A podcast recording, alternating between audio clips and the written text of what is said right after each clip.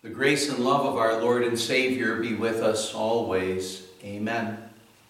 The Word of God we want to consider today is a continuation of our Old Testament reading for this past Sunday. We're going to be looking at, well, Exodus chapter 19, verses 3 to 6. Then Moses went up to God, and the Lord called to him from the mountain and said, this is what you are to say to the house of Jacob, and what you are to tell the people of Israel. You yourselves have seen what I did to Egypt, and how I carried you on eagle's wings, and brought you to myself. Now, if you obey me fully and keep my covenant, then out of all nations you will be my treasured possession. Although the whole earth is mine, you will be for me a kingdom of priests and a holy nation. These are the words you are to speak to the Israelites. My dear friends in Christ, the scene at Mount Sinai with the giving of the Ten Commandments and the other laws, that had to be something really special, but scary as well. Following our reading for today, Moses writes, On the morning of the third day there was thunder and lightning, with a thick cloud over the mountain, and a very loud, loud trumpet blast. Everyone in camp trembled. Then Moses led the people out of the camp to meet with God, and they stood at the foot of the mountain. Mount Sinai was covered with smoke because the Lord descended on it in fire. The smoke billowed up from it like smoke from a furnace. The whole mountain trembled violently, and the sound of the trumpet grew louder and louder. That was a scary scene, and that followed our reading. But before we have that scary scene like that, the Lord had a message for Moses to share with the Israelite people. He said, You yourselves have seen what I did to Egypt, and how I carried you on eagle's wings and brought you to myself. Those were the words that we looked at yesterday. And as we looked at those words, we were reminded of everything that God had done for his people. He had done so much for them. He would continue to do so much for them he'd keep on taking care of them. And, well, he, he freed them from their slavery in Egypt by basically destroying the Egyptians.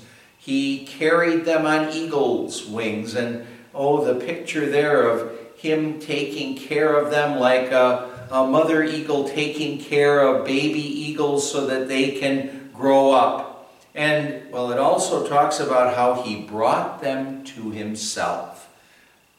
God took them and said, I want you as my special people. I want you as my chosen people. I want you with me.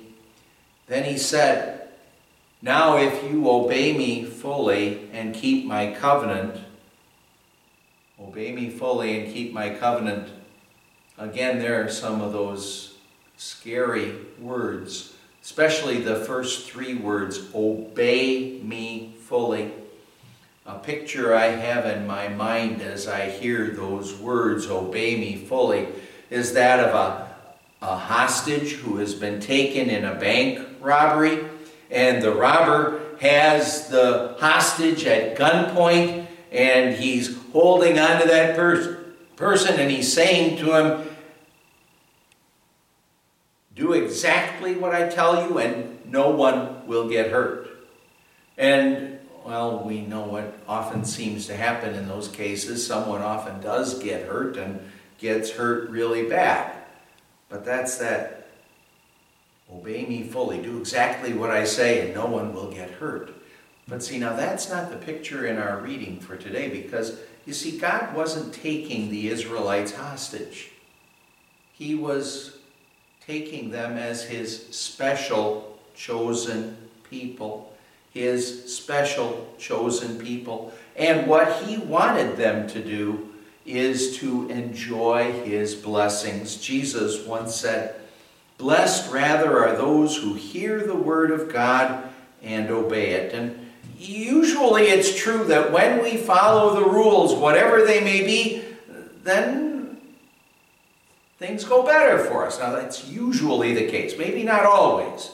But when children obey their parents, when we follow the traffic laws, when we do the job that we're supposed to do at work, when we do our schoolwork, when we do all of those things, well, then normally what's the case is that we won't run into problems. But if, on the other hand, we start disobeying our parents, we go speeding down the highway, we don't do our job, we don't do our homework, when things like that happen, then we can expect all kinds of problems. And now, what God is saying here when He says, Obey me fully, He's saying, Follow my laws because I know what's best for you. And the fact is, He really does know what's best for us.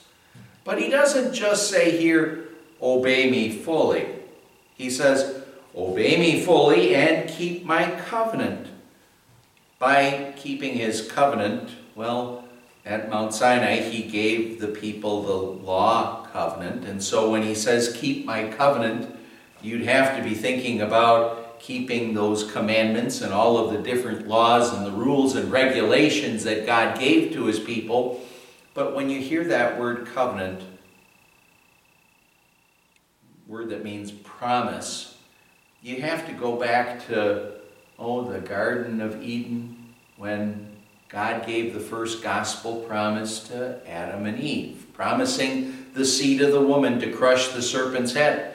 And then go on to, well, for example, Abraham, the promise to Abraham, when God told Abraham that all nations on earth would be blessed through him, through one of his descendants, through Jesus, who would be the Savior from sin. Well, when you hear him say, Keep my covenant, keeping that covenant really means believing in those promises of God. Knowing that, yes, Adam and Eve sinned. They rebelled against God. And because of that, what they deserved, on their own, of course, is eternal condemnation. And, and we, well, because we've sinned too, well, what we would do deserve is we would deserve eternal punishment as well. That's what believing the covenant does start with. But keeping God's covenant also means believing what God says about the solution to that problem. And that solution is, well, the seed of the woman who would crush the serpent's head, the one who would be a blessing for all nations, Jesus, the Savior of the world, knowing that He came and lived and died for us and paid for all of our sins, and knowing that God wants to help us to fight against the sin that's in our lives so that we be working at well, obeying Him and living as His believing children. God said, Now if you obey me fully and keep my covenant, then out of all the nations you will be my treasured possession. Although the whole earth is mine, you will be a kingdom of priests and a holy nation. Well, when in faith we work at obeying God fully and keeping his covenant, then, well, for the Israelites and for us, then we are God's treasured possession. But really, it's not our obeying him or keeping his covenant that makes us his treasured possession. It's the fact that God is graciously working in us. He's the one that makes us believers. And it's only with Him working in us that we can work at obeying Him, keeping His covenant. And what He does is He makes us His treasured possession. He makes us a holy nation, people who have been cleansed of all of our sins.